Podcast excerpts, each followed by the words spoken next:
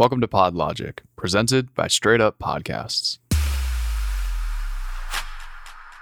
Welcome back to PodLogic. Today's episode, we are going to be talking about outsourcing your audio editing. So, if you find that the process of actually editing your podcast and putting everything together for a fully completed show is starting to take its toll on you, I understand it is arguably the most time consuming and tedious part of putting together a podcast is the editing. You're looking to outsource that, get it off your plate. It's going to free up so much more time for you to develop content, maybe even increase the output of the number of episodes you're putting out.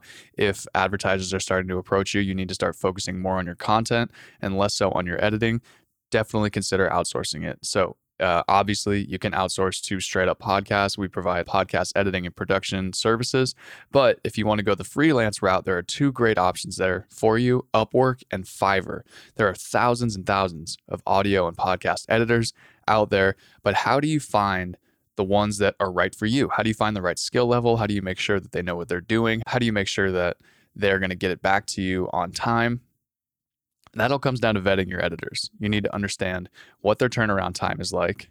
Number one, is it going to take them two and a half weeks to get an episode back to you, or are they pretty timely about it and they're going to be able to get you episodes well before you actually have to release it? Number two, you need to determine what their skill level of editing is. How good are they at actually editing and putting together a podcast episode? And a great way to vet that is have them show some example work. Maybe that's some before and after audio, or even give them a test. Give them a sample audio of your podcast that's totally unedited, like five to 10 minutes. Send it over to them. Say, let me see what you can do. Maybe even mix in some intro music, some outro music. See what their actual skill level is. And if it's at the level that you think is worthy of your audience and worthy of your podcast content, then that's probably a good editor and you should consider hiring them. A last thing I'll leave you with is is the price worth the quality of the edit?